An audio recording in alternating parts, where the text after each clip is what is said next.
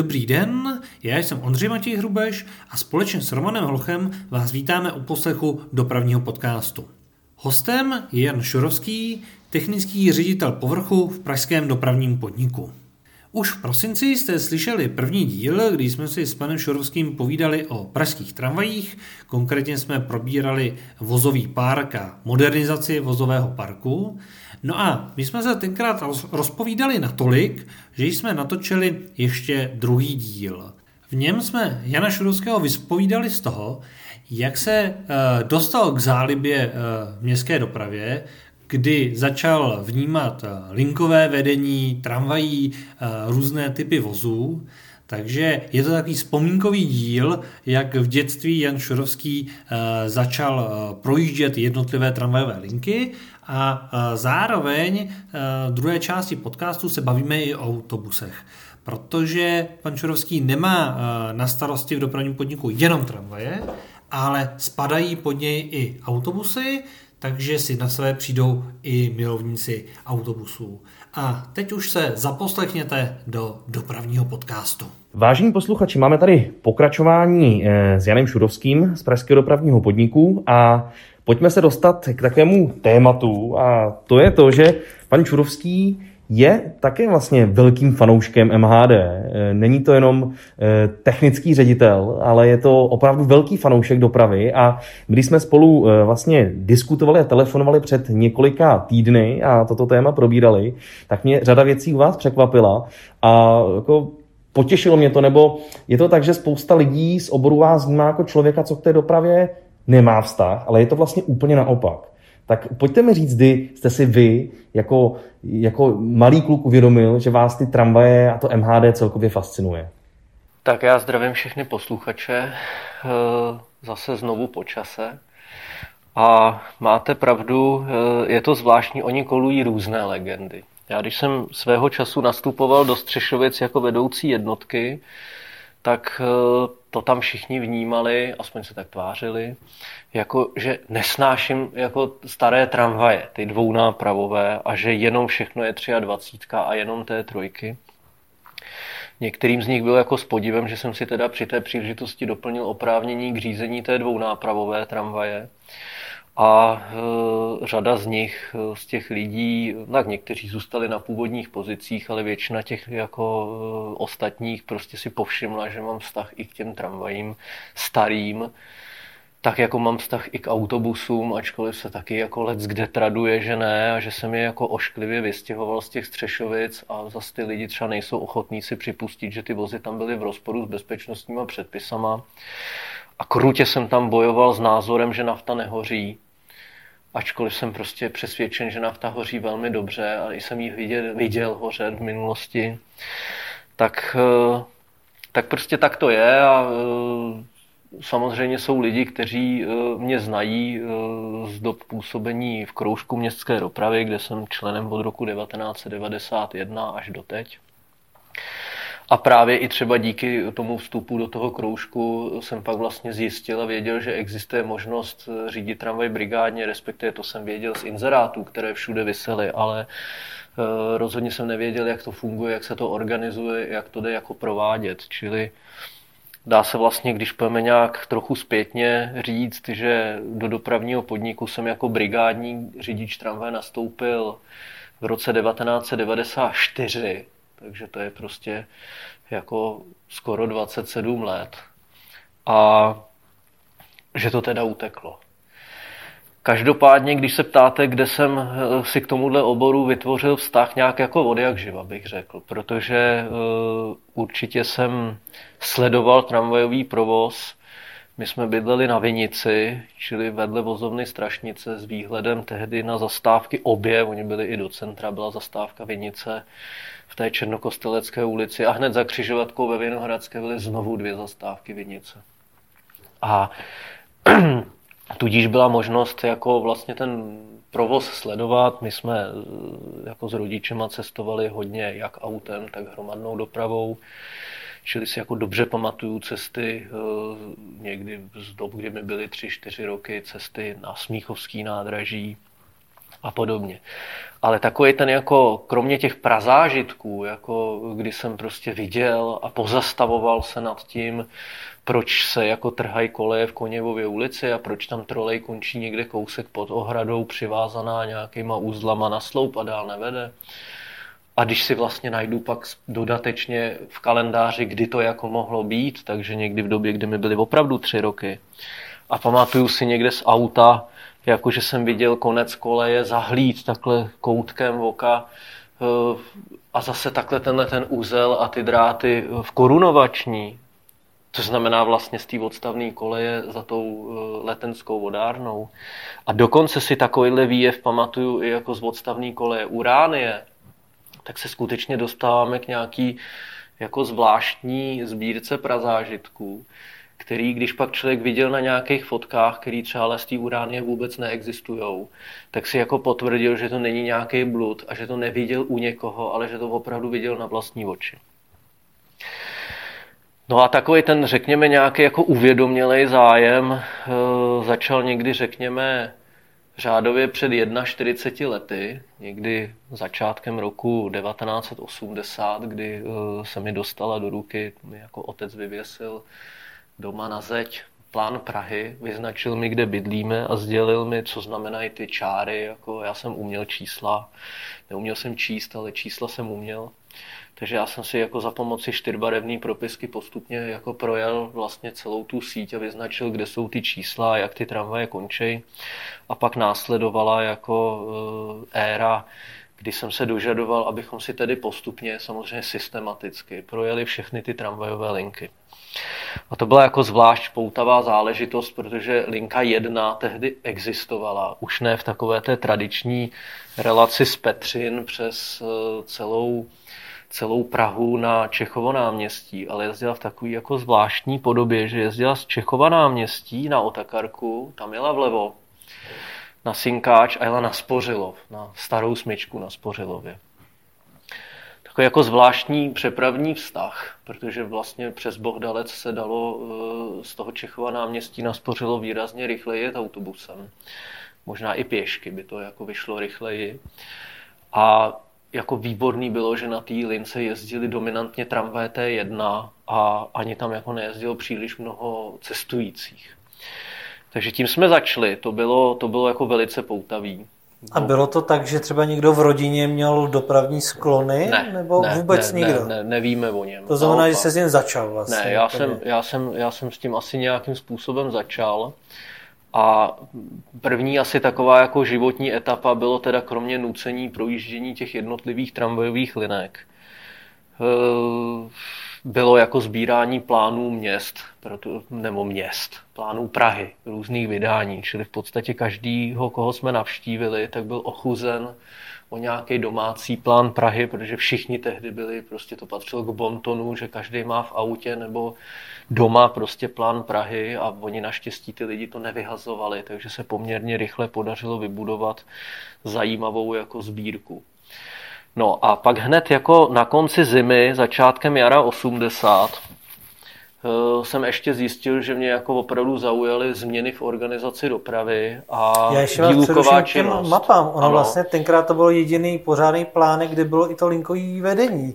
No samozřejmě, samozřejmě. Protože já si pamatuju, že když jsem byl malý, tak jsem vlastně vycházel z těch žluto-modrých. No, to, to, to, to byl přesně on, takový ten na vejšku, tak, jako ano, takový vysoký formát. Kde opravdu no. vlastně byla jediná možnost, jak mít linkový vedení tramvají, autobusů na nějakém jako uceleném místě. Oproti tomu, kdy dneska už dopravní podnik Ropit vydává. No tak to samozřejmě tehdy se takové věci nevydávaly, jednak bylo potřeba hodně věcí utajit, Eh, za druhý těch změn bylo jako opravdu tolik, že eh, to ničemu extra moc neodpovídalo a bylo pro mě opravdu zvláštní, že i když ty mapy byly relativně jako, v, já nevím, byl rok 60, jsem měl třeba ne, 60, no třeba 59, jako nějakou relativně nejstarší v té době, pak jsem měl 63, 65, 70, 73, 74. Pak byla díra, pak nevycházelo v podstatě nic, nebo jsem to nikdy ani do dneška už jako moc neviděl.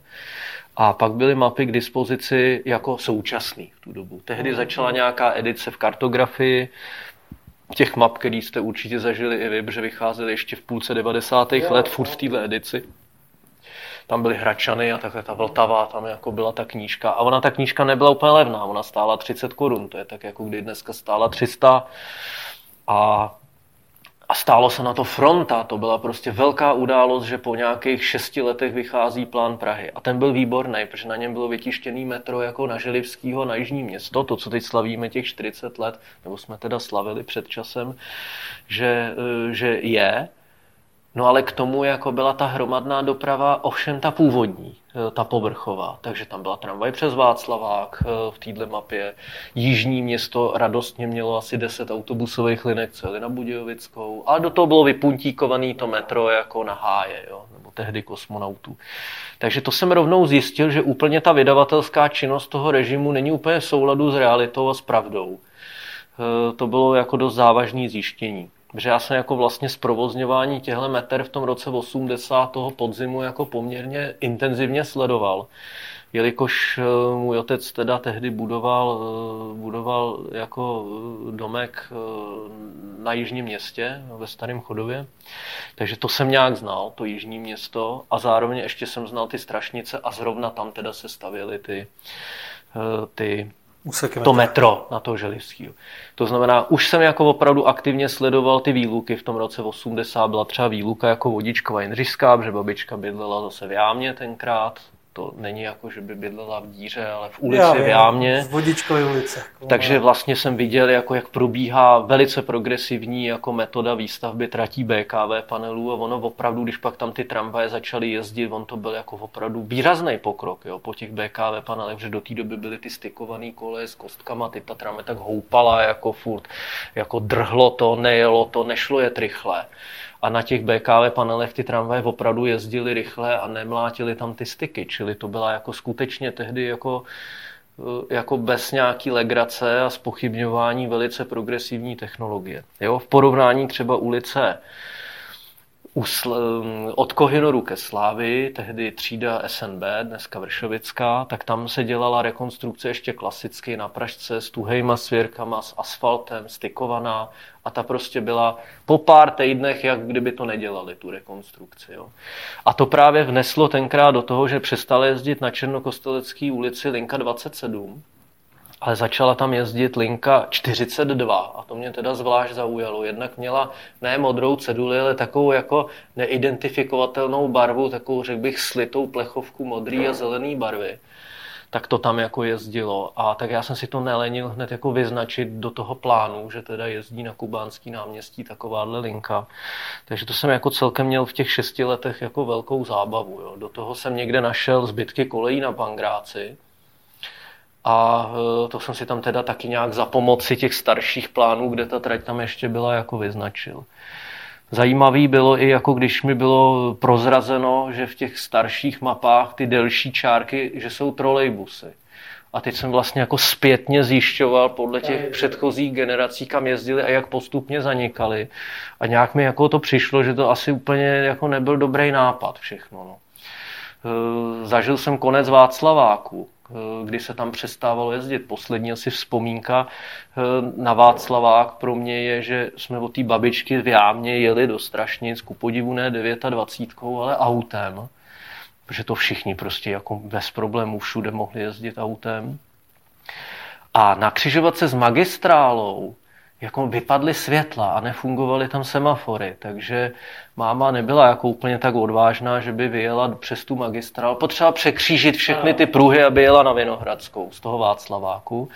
Takže to zachránila právě tramvaj 29, která ten se nebál tolik a prostě to tam nějak přikryl a máma projela. Takže, a od té doby pak už jsem vlastně tu tramvaj neviděl tam, ale viděl jsem to finále, jak prostě hned někdy eh, za pár dní nebo okamžitě ustřihli ty dráty u federálního schromáždění a uh, propojili ten oblouk, který tam do té doby nebyl ze škrétový. Jo. A vlastně si vzpomínám na tu přeložku v té škrétový, ale to mi opravdu nebyly ani čtyři roky, když se to překládalo. Jo. Ale všechny fotky pak, co jsem viděl, tak se dějí. Procházel jsem s tátou opuštěnou trať uh, Motol Vypich, tu jednokolejku v Kukulce. To bylo jako absolutně z jiného světa. Jako strašně mě mrzí, že jsem tam neviděl tramvaj na tož, abych tam s ní jel. a teda ale fakticky mě nejvíc mrzí, že ta trať prostě se nepodařilo nějaký jako překlopit do nějakého jako vlastně režimu trvalý tratě, to, to, to bylo prostě určitě jako vlastně škoda. A to teďka je vlastně jediný orientační, to ta kaplička, že na té trati. Tam je ta kaplička, ale tam bylo hrozně zajímavé to, že tam vlastně byla plocha řazení těch tramvají v dvoukolejném úseku pod tím vysokým napětím. Na tom, tam byl takový jako smeťák, dneska tam je takový ten parčík a podchod pod tou kukulkou, tak tam se řadily ty tramvaje. Ale já už jsem tam byl, když to bylo všechno opuštěný. Jo. To znamená, to bylo ještě patřičně jako zarostlý. On zase jako nikdo neměl kapacitu tu trať zbourat. Jo, jako poměrně dlouho. Ona tam prostě byla minimálně ještě rok, potom, kdy se nepoužívala. A bylo velmi jako depresivní třeba jako prostor navštívit okolí vozovny Motol, protože třeba vlastně ta kolej z Motola, dneska z Řep, podél té fronty té vozovny směrem do města se nepoužívala, že od roku 74, protože ať ty tramvaje zatahovaly od Vypicha nebo odsud, tak prostě vždycky vyjeli západním vjezdem, ale po téhle koleji nikdo jako nikdy nejel. Jo? A Ona byla prostě opravdu jako plná bahna za ty leta, co ty auta odstříkaly prostě z té vozovky, tak ta byla plná bahna. Což je jako, a to, jsem nějakou fotku někdy viděl, že to tak je. No a úplně jako deprese všeho byla ta opuštěná úvrať s těma dvouma stožárama a těma zarážedlama na konci té moderní plzeňský, byl jako konec té plzeňský, konec tramvajové trati a pak byla jako, jako úzoučká vozovka to byla jako teda silnice 1 lomeno 5 na rozvadou, že jo, v té době. No a to tam, protože do Řep se nejezdilo, oni ani neexistovali a celkově ani nebyl vystřílený ten svah okolo krematoria Motol a byly tam ještě i nějaký přízemní polorozpadlý domečky. Eh, to bylo jako opravdu jako neuvěřitelný věci. Jo. Je ta trať vlastně fakticky končila před úpatím nějakého kopce, dá se říct? Ta tramvajová trať končila u toho autoservisu, tou úvratí, a vlastně původní nějaká pradávná silnice vlastně přicházela této ulice za Opravnou a vedla dál v tomhle tom uspořádání té ulice za Opravnou a tady zrovna prostě se do ní takhle jako na, protla ta plzeňská a dál nevedla. No a když máme ty tramvaje, zmínil se i ty autobusy, právě předpokládám hodně hmm. i díky tomu jižnímu městu, Zároveň se říká, že jste členem kroužku městské dopravy, kde jsme všichni tři členem. Ano. A vlastně v roce 2020 proběhla jízda autobusem Citybus právě i v oblasti jižního města. Ano. Jaký je váš vztah i k těm autobusům vlastně blíž? Protože všichni vás mají jenom právě za toho tramvajáka. Přitom vlastně i ty autobusy jste prožíval už dřív a zároveň teď se jim věnujete i profesně. No to je samozřejmě jako uh, taky opředeno nějakými legendami a nějakými poznatky, tak je pravda, že ve Strašnicích ty autobusy vlastně nejezdily. Teprve právě tím otevřením metra na Želivskýho se tam prodloužila jako řada autobusových linek vlastně do té doby ukončená na Černokostelecký kde jim sice jako režim poctivě budoval nějaký autobusový nádraží, který ale nikdy nevyužili, protože ho dobudoval čtyři roky po tom, co fungovalo to metro. Jo. To je takový jako fascinující příběh koordinace staveb socialismu na území Prahy 10 jehož zbytky tam vlastně jsou v podobě nějakého parkoviště hromadního. Takže já jsem autobusy poznal poměrně pozdě, protože ze Strašnic jako na to jižní město, kde ten táta jako stavil poměrně hodně, tak jednak potřeba vozit nějaký věci, nářadí, čili většinou jsme tam jezdili ze Strašnic na to jižní město autem a autobusy jsem tam moc nevídal. Oni měli takový veskrze jako vlastně uh, tovární rozsah, taky se 122 původně jmenovala tovární linka a ono to opravdu jako nejezdilo. Jo. Přitom by stačilo dojet do hostivaře desítkou k nám na tu vinici, ale to bylo v podstatě nereálný. Vím, že třeba někdy máma měla takovou snahu, protože prostě nebyly v rodinách jako dvě, tři, pět aut, ale, ale v potu tváře jedno. Takže třeba když tam za tím tátou někdy jela na tu stavbu třeba s obědem nebo s něčím a se mnou a zkusila to jet autobusem, tak to bylo jako opravdu velice pro ní frustrující a téměř neřešitelný a spojený ještě s rozsáhlýma pěšíma přesunama, že reálně se vlastně muselo jezdit do ke Slávii tramvají a pak 213 na to jižní město a pak jít poměrně daleko. A tohleto období, o kterém mluvíte, tak to jste jeli jakým autobusem a jakou tramvají? No a to, to, to, jsme někdy v době, eh, to jsme někdy v době, řekněme, o čem mluvím, taky tenhle ten začátek toho sledování, čili budeme někdy v roce 80, 81. My jsme se tam stěhovali až 83 na to jižní město. To znamená, jako v té době Erťáky já si jako nepamatuju, že bych tím jel na městský lince, to si nepamatuju. Pamatuju si, že jsem ho určitě jako viděl v Karlíně na 233, která jezdívala k masokombinátu Čakovice, Křižíkovou, jako rychlíkový takový spoj, pak ulicí Proseckou, kde teď máme ten zkušební trolejbusový poligon. A, ale to jsem přesvědčený, že byl autobus jako ČSAD, že to nebyl autobus dopravního podniku a nějak tak se zdá, že to tak asi i bylo opravdu. Takže já určitě to znám až od Ešemek, eh, ale to zase jako velmi důkladně. Uh, oni se vyznačovali tím, že jako vlastně tak jako obdivuhodně byli takový jako chatrný. Ty autobusy měly poměrně krátký život, nikdy se na nich nedělali generálky, jak byly sešroubovaný z těch panelů, uh, jako sice progresivní moderní konstrukce, ale se to jako dost tak povolovalo a tak to tak všechno bylo jako skřížený a v kombinaci třeba s těma horšíma vozovkama, skutečně uh, jsem měl pocit, že to je jako řádově horší než ty tramvaje. A to ty tramvaje ale v té době byly jako dost mizerný. Jo. Byť ten modernizační program pak v 80. letech těch tratí jako probíhal intenzivně, ale kdo si jako vzpomene na stav třeba trati v Nuselském údolí v roce 86 před zahájením rekonstrukce, tam prostě ty tramvaje ryly těma motorama jako do těch zákrytových panelů. Jo. To prostě uh, to, co fotíme dneska, řekněme, v zemích mimo Evropskou unii, tak prostě byla holá realita v Praze. A to, že vlastně většina fotek je ještě černobílá z té doby, tak je jenom milosrdná taková jako situace, protože všechno jako, jako upatlaný, takový jako nebarevný, takový jako opršelý za těch 40 let té neúdržby. A eh, je to jako nezapomenutelný zážitek. Kilometry podchodných lešení, aby na lidi nepadaly části těch domů, jako drolící se vomítka, padající kusy balkónů a podobně, byly jako naprostým standardem v té době. To je vlastně úplně specifikum té doby, takové to dřevěné lešení no. s těma pomocnýma světlama no, podél no, ulic. No jasně, jasně, všude tam svítily ty želvy. Takzvaný želvy se těm světlům říkalo a toho byla plná celá Praha. Jako chápu, když to bylo tam, kde se třeba razilo metro, to chápu, ale ono to bylo samozřejmě i tam, kde se žádný metro široko daleko nestavilo. No a jako určitým vlastně zlomovým momentem pro mě bylo skutečně to nastěhování se na jižní město, ale vlastně teď si vzpomínám, že ještě předtím jsem se seznámil vlastně s vozama Karosa protože oni přišli ve velké míře zřejmě někdy v roce 82, to znamená někdy, když jsem byl ve druhé, třetí třídě. A tím já jsem nějak jel od babičky, druhý zase, která bydla v Rybníčkách, měla mě nějak jako hlídat jednorázově a vypravit do školy. Já jsem chodil do Hostýnský, to je v Malešicích. A tehdy jezdila taková jako velmi zajímavá linka, jako obou strany napáječ na metro Želivského, 238 se to jmenovalo, moc často to nejezdilo, jezdilo to někde z Léčiv eh, přes Malešice, Želivského a zase zpátky Ruskou do Rybníček. A ona vymyslela, že vůbec nejlepší nápad, který jde zažít, je věc těch rybníček přes Želivskýho do té školy, do té hostínské. Taky by to bylo rozhodně pěšky kratší, jo? o tom vůbec není pochyb.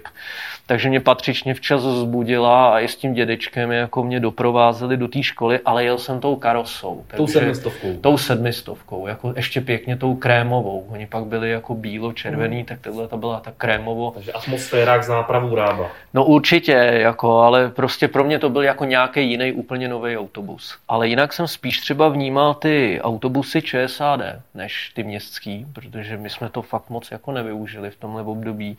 A to i jako, protože tenkrát vlastně, když se začalo stavět metro a přestavovalo okolí hlavního nádraží, tak tenkrát se udělalo zajímavé opatření, že všechny ty autobusy ČSAD od Říčan prostě z Černokostelecký se zkrátily do takového náhradního autobusového nádraží. Dokonce na to tam byl jako, jako transparent, jako ve smyslu důl bez ruč, tak byl prostě transparent autobusové stanoviště Strašnice a na to se chodilo ze zastávky krematorium Strašnice. Ty autobusy vlastně stály na Počernický. To znamená jako na, na začátku Počernický. Jo, na té ne, tehdy nezastavěné části a pak jeli doprava ulicí na Palouku a u nás na Venici pak jeli doleva. A tam teda ještě jako i v době, kdy jsem chodil do první třídy, jezdili erťáky s vlekama. Takže jako toto jsme absolvovali, že jsme jeli na výlet do Říčan, to byl jako velký výlet.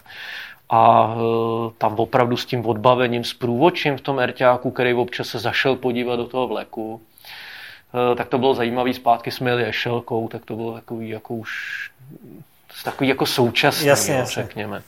Že to byla taková historie i vlastně už v té době. No a já dokonce tehdy jsem si i jako seznamoval nějak s metrem, protože přeci jen jako už i to první Ačko, tam jsme teda s rodičema jako byli, eh, nebo s tátou minimálně se podívat a to mi přišlo takový fakt jako progresivní, moderní.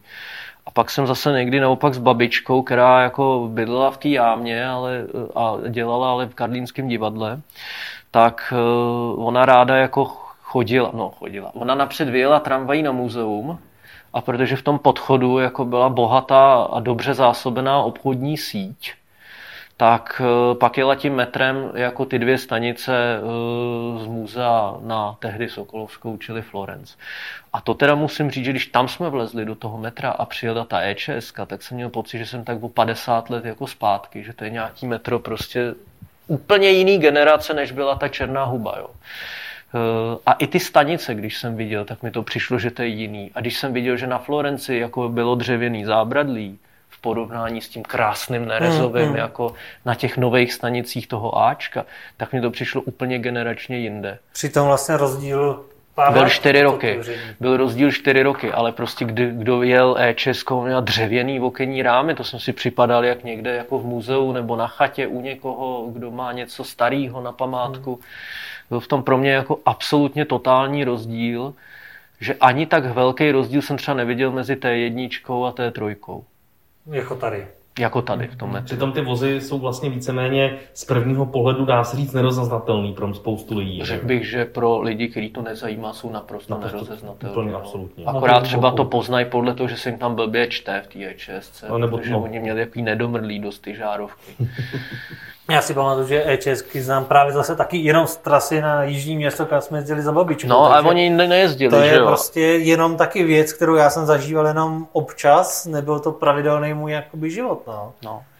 Takže když se vrátím k těm autobusům, prostě pro mě od 1. vlastně září 83, kdy jsem nastoupil do školy na Jižním městě, tak byla autobus jako holá realita. Samozřejmě děti tam byly zvyklí, že chodí pěšky nebo je vodějí rodiče. Já jsem neprodleně vynalez, jako že se jezdí autobusem. A to samozřejmě bylo jako poutavý, protože my jsme měli tam na té Donovalský, kde teda jsem nastupoval, jako velkou směrovou pestrost linek v té době. No už ji tam zase v podstatě máme, ale jezdili tam i 226 7, což byly předměstské linky z Hrnčíř a z Újezda. Dneska už to neexistuje, ale oni ještě dělali jako další obsluhu po Jižním městě. On tím teda nikdo nejezdil po tom Jižním městě. Jo. To bylo opravdu jako situace, že uh, ono to pak jelo podle toho lesa na ty háje a tam kdykoliv jsem jel, tak jsem tam jel sám a opravdu jsem se bál, aby třeba prostě mě ten autobusák jako neukrát a nevodili jsme někam jako do nějakých jako podezřelých končin, že celý to bylo podezřelý. Jo. A ale bylo to zase zajímavé tím, že tam bylo možné jako jet zájezdovým autobusem na té 226. Na 227. se zase jezdil ČSAD Benešov, jako nějakýma svýma autobusama. Jako, eh, dokonce někdy bylo neuvěřitelné, ale bylo možné tam jet i karusem. Jako na, 220, technika. jo, na 226 eh, se mi to podařilo jako několikrát, že tam byl vypravený Ikarus, tak to jsem hned jel do Hrnčíř a zpátky, protože už jen to maličký obratiště No v těch Hrnčířích bylo kouzelný. A na 227 se mi to nikdy nepodařilo jet do újezda. Asi dvakrát jela v obráceně, já jsem to nějak vychytal a jel jsem s tím na ty háje. A tam on sundal ceduly a jel někam pryč. Takže, takže to se jako nepovedlo. Já jsem chtěl vždycky tou 227 ke Kateřinkám, že Hmm. potom se to jmenovalo, protože právě babička tam bydlela z Opatova, to je Hmm. Modletická, dneska nevím, zastávka, ta druhá. Ne, A ne, nikdy ne, se ne, mi ne, to- Metodějová dělá. A nikdy se mi to nepovedlo, protože zaprvé kvůli intervalům. A tehdy se ta zastávka... Takovouhle, takovou tímhle tím směrem, že jo, který nikam nevede. No, Takže občas jsem jenom tam viděl vždycky modráka. No, A tehdy se, tehdy se jako pak říkalo, že zastá, eh, zastávka se jmenovala Zubková a tam ta se jmenovala Majorová. Ono to jižní město je jako komplet Hmm. přejmenovaný, eh, že ty po těch partizánech, jak to bylo původně pojmenovaný, tak se úplně jako asi neosvědčilo ty názvy. Každopádně já jsem jako dost sledoval jako blížící se konec Ešemek, to se tak jako celkem zdálo, že jako přijde. A takový jako odkladiště nejhorších vozů bývala tehdy 154. Ona jezdila přes rozestavěný sídliště Horní Měcholupy, potažmo Petrovice a ona jako reálně jezdila těma staveništěma tam, jo, tehdy. Takže eh, na tom jezdili ty Ešemky dlouho. A to už jsem jako občas měl důvěru si jako půjčit fotoaparát. Takže jsem se rozhodl, že půjdu vyfotit tu ešemku. Že už to asi jako přestane jezdit. Nějak A se tak jak dlouho tradovalo. vlastně ty ešemky zhruba jezdí v průměru? No, šest let býval jako tradiční vynášecí doba vozů, bych to tak nazval, ale tohle, o čem mluvím, bylo nějaký jaro 88, kdy možná ve večerní Praze jako bylo, že letos přestanou jezdit ešemky. Já jsem si říkal, to je fakt, už jsem jako moc je nevídám. A tak jsem si říkal, až bude někdy hezky a budeme mít film, tak to půjdu jako vyfotit. A stál jsem tam na takový, tam jako, jako prostě kiosek nějaký, jako nějaký rozvaděč telefonní nebo něco, tak jsem si na něj vylez. A tam jsem teda čekal a v momentě, kdy ale jako opravdu projeli všechny autobusy, komplet ty obraty Ano. na všech těch linkách, tak jsem pochopil, že to tam jezdit nebude. A už jsem skutečně nikdy Ešemku neviděl od té doby a vlastně ani se pořádně neví, kdy Ešemky přestaly jezdit. Který vlastně byl ten den toho posledního vypravení a kde. A to je přesně... Jakoby, že ani opravdu jako v archívech nikde se No nedaří nikde, jakoby když jsme to naš dohledat hledali, jakoby když, jsme, ten den. když se připravoval encyklopedie, hmm. tak tam Pavel Fojtík jako opravdu nemá to prostě poslední datum, kdy jezdila Ešemka na lince. Což mi přijde tak něco strašného, když těch vozů prostě prošlo Prahu asi 2,5 tisíce. Zhruba 10% celý výroby tohohle typu vlastně v karose. A e, takže třeba jsem rád, že teďka, když se připravovalo nějaký ten konec e, těch karos, tak e, že, že už jsme jako něco takového nedopustili. A, a klidně musím říct, že je tady dost lidí, který by to klidně nechalo jako prostě dojezdit, protože vlastně proč ne? Je pravda, že u těch autobusů ty rozlučky se teď daří podle mě velmi dobře, jsou velmi pravidelné, nebo že se nezapomíná už na, na ty jednotlivé typy. Dokonce, na i mezi, dokonce i mezi i typy, mezi že jo? typy, I ano. mezi typy se loučíme dokonce, což je skvělé. No a já snad ještě k té historii těch autobusů snad jenom dopovím, že ale pak se na té 227 se zjevila Ešelka, jako z toho Benešova. Takže tu teda jsem si ještě stihnul napojit. Mám celý dva snímky právě z té Zubkový, alias ke Kateřinkám, tak tyto dva snímky mám, tak já jsem jako ochoten vám je jako Podívat se podívat se, no, no, no. na ukázku. A to by mě zajímala otázka, eh, co vás jako vedlo k tomu nápadu si to jít vyfotit. Vy jste to u někoho viděl tehdy, že se ty, to ty lidi jako fotí, nebo protože já jsem to měl tak, že jsem viděl, že si lidi fotí tramvaje, autobusy. Prvně jsem se styděl jako chodit po městě, pač vlastně z toho autobusu na vás každý kouká, nebo z té tramvaje jste najednou jak na pódiu. Co vás tomu vedlo vzít ten foťák do ruky? No, to je jako poměrně zajímavý, že vlastně překvapivě, co mě nejvíc jako zajímalo fotit z kraje, když jsem začal mít tu možnost a smět něco vyfotit, tak eh, byla jako eh, zrušená železniční trať tady odsud z Vysočan na Těšnov. A to jsem opravdu prošel, to je můj nějaký první film z listopadu 86. Prošel jsem to teda jako s tátou, protože jsme celkem oba věděli, že ta trať opuštěná nevede úplně jako lokalitama, kde je vhodný, jako, Mhm, aby chodili děti. Jako, na tož pak s foťákem. A dokonce tenkrát byla nějaká kauza, že tady jako opravdu našli nějakou zabitou malou holčičku někde právě tady u toho náspu té těšnovské trati. A byla to jako velká, jako nepříjemná záležitost. A jako ještě bych řekl, že to fakt člověk vnímal, že to třeba byla jako vrstevnice, takže já jsem jako určitě neměl v plánu, že bych se chtěl tady procházet tou Libní a e, těma Vysočina, a těma zadníma traktama za tou Rustonkou, co tak člověk tušil z té tramvaje, co viděl okolo. Takže to jsem určitě neplánoval, jo? takže to jsem věděl, že musím jít s někým. No tak nakonec jsem toho tátu přesvědčil a dokonce jsme stihli jakž takž přijít i za světla, že se to jako povedlo. A ono to vlastně nepovedlo, protože to byl foťák, kterým byly baterky a ty baterky jako nějak nebyly a nebyly ani v prodeji. Takže já jsem to poctivě fotil a pak se to vyvolalo a tam nebylo nic. Takže jsme museli dělat repre, jako teda reparát, jako na tu trať a to už se povedlo a bylo to v takový hezký den 7. listopadu 86, že jsem jako zanedbal lampionový průvod a místo toho jsem procházel tady trať, ale jsou z toho cený vlastně fotky i tramvajový, protože jsem tam vyfotil jako tramvaj ve smyčce pod Palmovkou, která se tehdy jmenovala, když dneska možná ani let kdo nespomene, že taková smyčka dočasná existovala. Kdy vlastně končila tramvaj z Petřiny. Kdy se končila nepletu. linka jedna jako než se- tramvaj, než přesně vlastně tak. začala jezdit na spojovací. než vůbec vznikla ta trať na spojovací, aby tam mohla jezdit. Ano. Jinak ta jednička předtím jezdila vlastně tady eh, přes Harfu na Lehovec a vznikla eh, z 31, takže to vím, to už jsem jako samozřejmě jezdil jako po Praze sám a sledoval, takže jsem se jel pojít ještě jako na to číslo 31 a pak hlavně na to jedna, který nejezdil, to jsem viděl na tom Spořilově v té jedničce, jak jsme si říkali minule. A když se e, dostaneme k těm autobusům už do těch dnešní, dnešních časů, já třeba často se bavíme o sorkách, hmm. i který jezdí dneska v Praze a vlastně dopravní podnik má téměř jednotný vozový park a já osobně musím říct, že k sorkám jsem si jako našel cestu hmm. a ty čtvery dveře u hmm. standardu považuji za něco tak super pro Prahu, protože opravdu, když to přijede k tomu metru, tak ten pohyb lidí do a z autobusu je, je hrozně rychlej. Jak vlastně vnímáte ty autobusy právě po těch ještě HMkách, ať to byla vlastně ta uh, jedna etapa, dá se říct, těch karos, který vlastně jednu dobu tady byly jenom karosy, teď jsou tady vlastně jenom sorky, hmm. když samozřejmě jsou k tomu nějaký ještě uh, jiný autobusy jakoby bokem, tak uh, jaký vlastně vztah jste si třeba udělal právě k těm novodobějším hmm. vozům? No, já bych určitě řekl, že jsem vždycky spíš jako se těšil na ty nové typy a očekával jsem od nich nějaký pokrok. Protože, jak už jsme si tady eh, říkali před chvílí, ty ešemky byly jako obvykle, ono to je jako strašně hezký autobus na fotce. Ale jezdit v tom reálném provozu bylo opravdu strašný, protože to vozidlo bylo jednak neobyčejně hlučný, a neobyčejně jako hodně tak vibrovalo celý, jako když to stálo třeba ve stanici.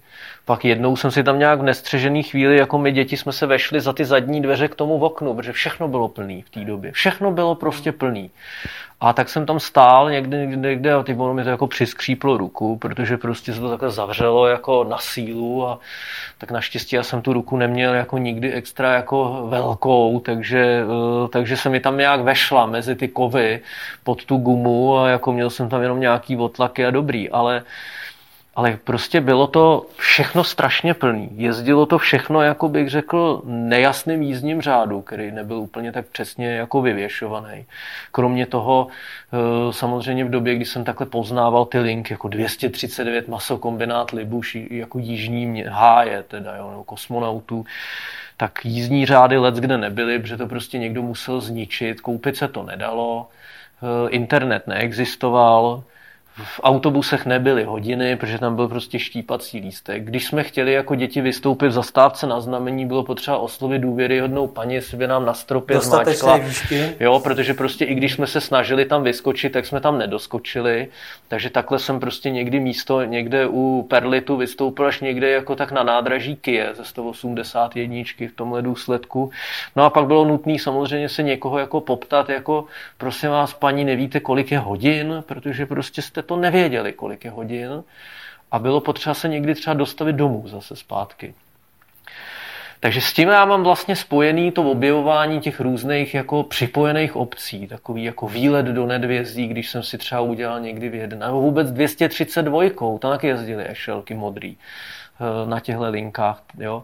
Nebo třeba linky 264, 5, 6, takový ty nádraží u Hříněvec něco a něco a něco. Jo, jo, jo. Objížděla jedna šemka na střídečku během dne nebo odpoledne. Takže člověk si tam tak postál na té Picassový a postupně to všechno s tím jedním spojem objezdil.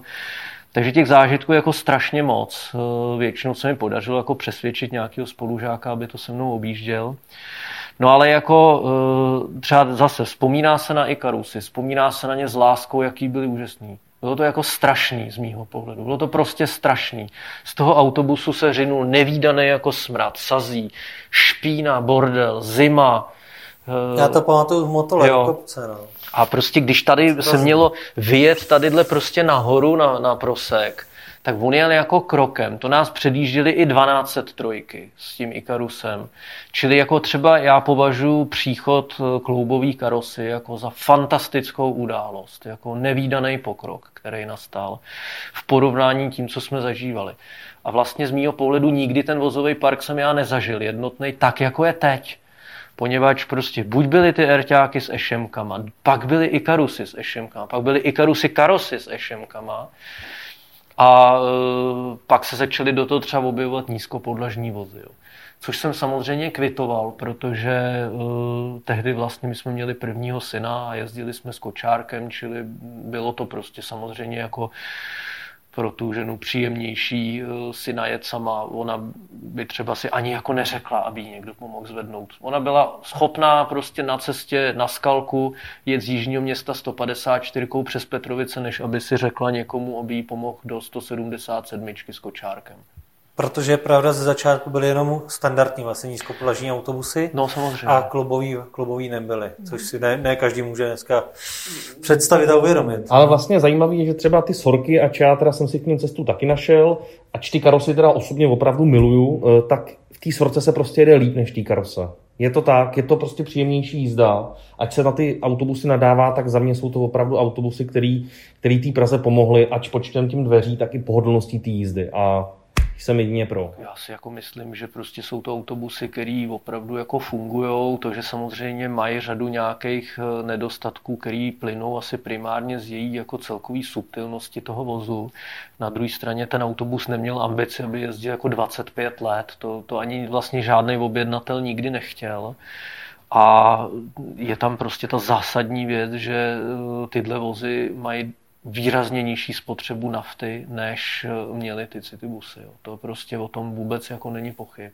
A kolik to zhruba je? No to je třeba jako řádově 10 eh, minimálně litrů na 100 kilometrů. Takže opravdu ta spotřeba jako o hodně.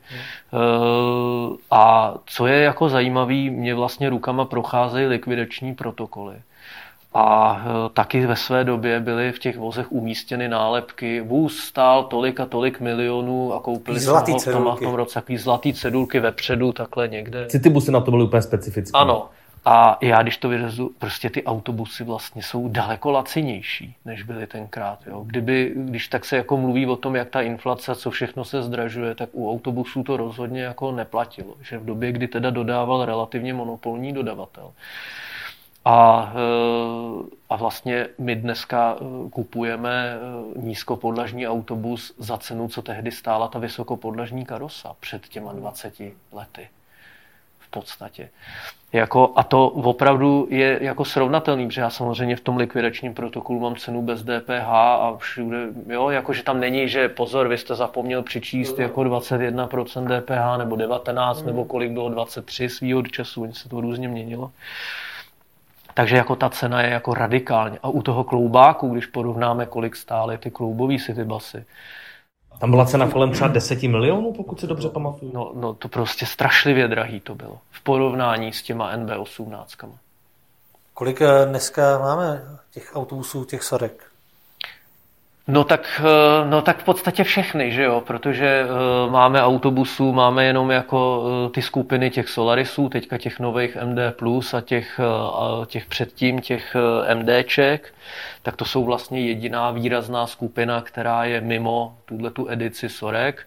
Pak máme teda hrbatý sorky, ale to jsou furt prostě sorky a máme eh, ty dva dožívající eh, citelisy, jeden krátký, jeden dlouhý. Teďka jsem ten dlouhý zrovna včera tady potkal na 136.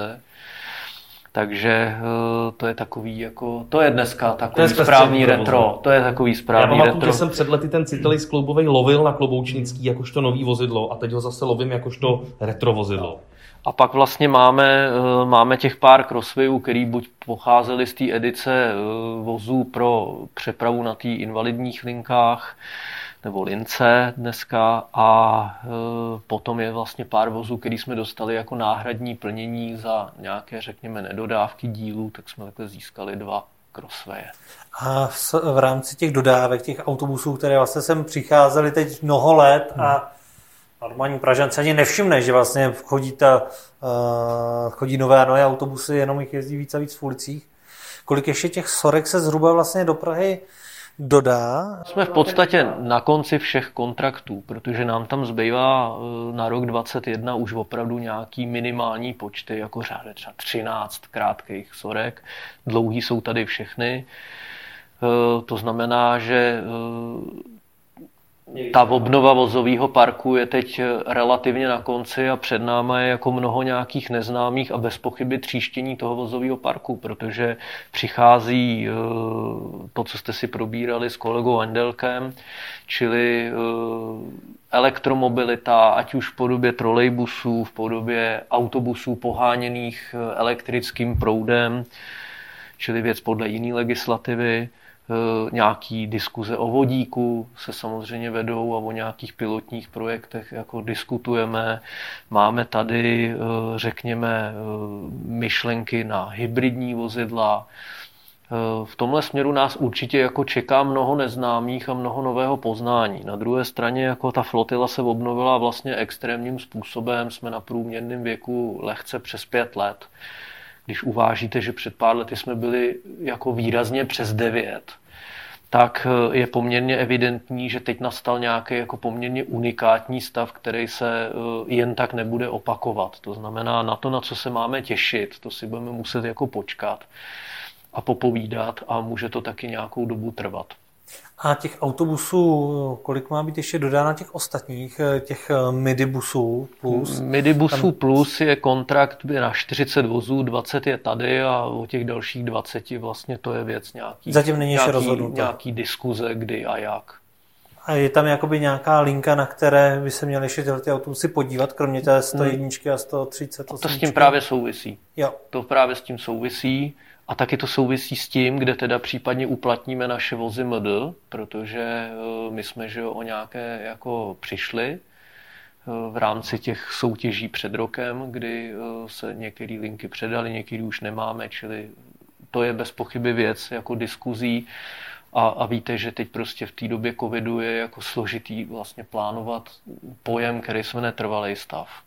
A co se týče těch sorek, eh, které mají tedy o ty dveře navíc, ať už je to u kloubového nebo standardního, vyhodnocoval nějak dopravní podnik vlastně si vnitřně, jestli je to lepší pro ten pražský provoz eh, a chtěl by vlastně se toho držet třeba i při nějakých dalších vlastně pak zadávacích soutěžích, nebo nebo zatím eh, v tomhle se nějak nerozhodoval? Já bych řekl, že dneska vlastně o tom, jak se obnovuje vozový park, jako výrazně rozhoduje Ropit ve svých standardech. Ropit musí vlastně každý autobus jako certifikovat, že to je v pořádku, čili myslím si, že to je spíš diskuze na ně. A vy podle toho jenom můžete pak Podle toho musíme konat. Jako a třeba doufat, že vysoutěží. Ještě poslední taková otázka, která mě napadla v souvislosti s pořízením toho prvního pražského trolejbusu po x letech, tak je, jestli se, je to opravdu taková otázka hodně do budoucna, eh, jak se to třeba bude vyvíjet, protože vlastně eh, máme teď zajímavou situaci, že na ty autobusy máme standardy nějakého limitu věku, logicky, protože ten autobus jakožto konstrukce, co má v sobě motor a využívá vlastně pozemní komunikace společně s automobily, tak jako odchází rychleji. U trolejbusů to neplatí, což je vlastně způsobeno díky tomu, že má ten elektromotor a vlastně ty rázy od toho motoru naftového tam nejsou tak silné. Tak až tady budou ty trolejbusy, eh, jak na to bude Ropit koukat? Jak předpokládáte, že to bude fungovat v rámci těch standardů? Bude na to koukat stejně jako na autobus, nebo bude se to chovat trošičku jako tramvaj spíš? Tak to je samozřejmě na nějakou budoucí diskuzi. Zatím jako moc nebylo co standardizovat a eh, bez pochyby se to musí jako pojmenovat nějak samostatně, protože eh, je to drážní vozidlo, je to drážní doprava, nějaké diskuze se prostě nepodařilo jako překlopit v rámci eh, zákona o drahách, že by třeba pod zákon o drahách padala jenom nějaká část. Takže ta situace je jako poměrně, poměrně složitá a nejasná. Každopádně za nás je to prostě jasný v tom smyslu, že trolejbus jezdí po dráze, ta dráha musí mít úřední povolení k provozování dráhy, někdo musí být stanovený, že je provozovatel dráhy a všechny tyhle ty záležitosti. A samozřejmě to platí i pro tu dráhu takzvaně virtuální, eh, takže my jsme třeba v loňském roce zásadním způsobem rozšířili trolejbusovou síť o dráhu virtuální z Klíčova do hostivařského areálu eh, do Dílen. Právě proto, aby ten vůz z Plzně s tím pomocným naftovým dýzlovým agregátem mohl prostě jezdit po ose mezi těma dvěma areálama třeba k údržbě a nemuselo se řešit, že ho musíme táhnout někde na vidlích nebo nějaký takový problém, tak jsme vyhodnotili, že je zdaleka nejjednodušší požádat o rozšíření provozování dráhy, protože dráha virtuální může navazovat na jinou dráhu virtuální, ale i tuto virtuální dráhu jsme my jako provozovatel dráhy. Po níž jezdí drážní vozidlo. Takže v budoucnu je třeba varianta, což se, pokud nepletu, stalo v Plzni, že vlastně celá Plzeň, ulice Plzně jsou schválené jakožto virtuální. To má asi každý postaven podle toho, jakým způsobem si to dohodne se svým drážním správním úřadem, jaký má zkušenosti, co jim vyhovuje. Každopádně Každopádně prostě se na to musí myslet. Je to vozidlo bez SPZky a dokud to nebude jinak, eh, tak, se, tak to musíme respektovat. Nám jako dopravnímu podniku to nějaký problémy nedělá. Eh, diskuze o standardech kvality prostě bude muset vzniknout a to, jestli se vyřeší tím, že se napíše, že pro trolejbus platí tento standard, no tak prostě platí. Je to věc nějakého vyjednávání, ale musí být určitě definován zvlášť. Samozřejmě jako poměrně bude zajímavá debata o tom, jestli silniční vozidlo poháněné elektromotorem z baterií, čili elektrobus, kde teda taky odpadá ten parametr, že si říkáme, jako nejsou tam vibrace od eh, spalovacího motoru, a podobně, jestli ten jako bude taky třeba mít nějakou specifikaci těch standardů, nebo jestli se právě napíše, že pro elektrický autobus nebo plně elektrický autobus platí ty standardy trolejbusu. To já samozřejmě nevím, ale nepovažuji to za nic, jako na čem by eh, skolaboval rozvoj elektromobility v Praze. A ještě poslední otázka. Kdy se můžeme dočkat natažení prvních drátů v Letňanech? To si myslím, že se můžeme dočkat jako tak reálně v roce 2022. Takže nějaký ještě rok a půl třeba. To si myslím, že eh, se uvidí. Jako eh, budeme samozřejmě informovat v momentě, kdy dosáhneme nějakého podstatného milníku. Každopádně jako vnímám, že ten projekt eh, je jako chápaný jako pozitivní a je u něj mnohem jednodušší majetkoprávní zajištění, protože vlastně my nepotřebujeme realizovat výkupy, my potřebujeme realizovat pouze věcná břemena na stožáry nebo na kabely a to samozřejmě jako se projednává s nás než ty výkupy. To znamená, zatím platí, že blíže realizace prodloužení linky 58, než vznik eh, nějaké další linky v Praze? Tak my jsme v situaci, kdy uh, máme uh, dvě linky jako v pokročilé projektové přípravě. Ta linka 58 do těch, do těch Čakovic, která že vznikne z té 140, tak ta má už delší dobu pravomocná dvě územní rozhodnutí linka na letiště eh, se jako projednává takzvanou cestou společného povolení, že mezi tím takováhle možnost vznikla, čili tam bychom měli tu přípravu mít vlastně o to jednodušší, že by to mělo být na jeden projednávací krok. A poslední věc mě napadá ještě retrobusy, které teď v Praze jezdí. Tam asi nejvíc vlastně otázky vznikly uh, na internetu v tom, že se trošku došlo ke změnám těch linek, eh, kde se ty vlastně retrobusy nasazovali, protože vlastně v nějakém z dřívějších rozhovorů, které jsme spolu měli pro dopravní web, tak jste mluvil o linkách 182 a 185. V současnosti jezdí ty retrobusy na 213, 180 ta zůstává, takže chtěl bych se jenom tak zeptat, eh, tak. Kde vlastně jakoby vznikla ta změna, eh, co k tomu vlastně jakoby vedlo, nebo eh, jaké byly, jaké byly ty důvody? Myslím si, že jakoby lidem to je celkem jedno, na které lince to je, ale spíš jenom co, co se změnilo? Tak já bych řekl, že to téma těch retrobusů je poměrně jako zajímavé. Eh, je jako překvapivé, že spoustu nějakých jako fandů eh, té autobusové dopravy a nějakého retroprovozu, ale vlastně jako téměř si nechali zlikvidovat veškerý potenciální vozový park, který se na to dal použít. Eh, já jsem vlastně už jako v delší době, protože jsem věděl, že ty poslední karosy eh, mají mnohem menší kilometrický proběhy než, eh, než ty city busy. To prostě jako mnohem méně, protože reálně jezdili spíš shadery než, než ty turáky. Tak jsem jako pověřil pana kolegu Lebedu ze zprávy vozidel autobusů, aby vytipoval včas, už jako před několika lety jsem ho pověřil, aby vytipoval nějaké nejzdravější jako dva vysokopodlažní vozy, vozy karosa A to teda se nějak podařilo, že, že je opravdu vytipoval a že je máme.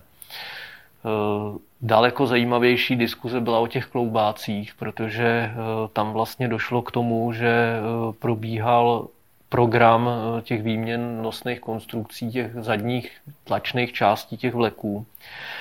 Ale protože, jak už jsme si povídali minule, eh, že taky je potřeba něco vysoutěžit a ono to nějakou dobu trvá, tak eh, tyhle ty rámy na ty vleky přišly jako na můj vkus příliš pozdě. A mm, taky konec konců se je vlastně jeden, ten nejposlednější namontoval rovnou do autobusu, který šel do muzea jako exponát.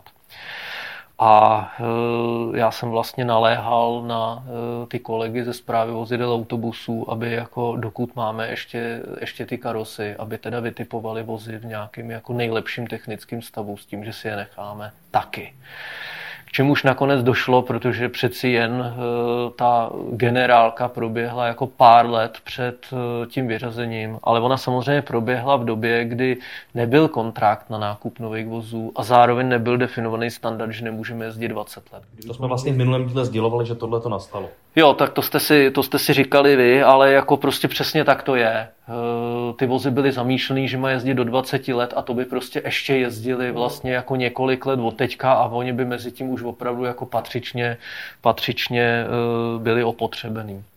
No a samozřejmě, když se nám teda začala rodit takováhle flotila a pánové z autobusů si udělali vlastně svojí iniciativou takový ten jiný citelis, který říkají retro, ale vlastně on spíš odkazuje na nějakou jako hlubokou tradici, spíš předváleční éry autobusů svým vlastně pojetím výtvarným, tak eh, bylo poměrně evidentní, že eh, si prostě musíme nechat nějaký jako city bus. To bylo poměrně jako jasný, protože těch krátkých vozů bylo eh, tady hrozně moc, odvedli tady obrovský kus práce a tam vlastně došlo, ten byl vybrán jako poslední z těch všech vozů z té zbylé flotily prostě jsem tehdy určil, ať vyberou nejlepší vůz, nejzachovalejší, což oni učinili, je to ten tuším 3468 vůz.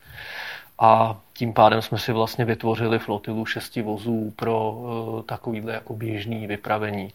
Bylo to těžké, protože v době, kdy nejezdila ani 23 a nejezdí do dneška, tak uh, nějaká ambice na nějakou retrolinku byla úplně jako bezpředmětná v tu chvíli, čili nakonec je to vyřešený tím, že máme na tyhle ty vozy určenou trvalou výjimku.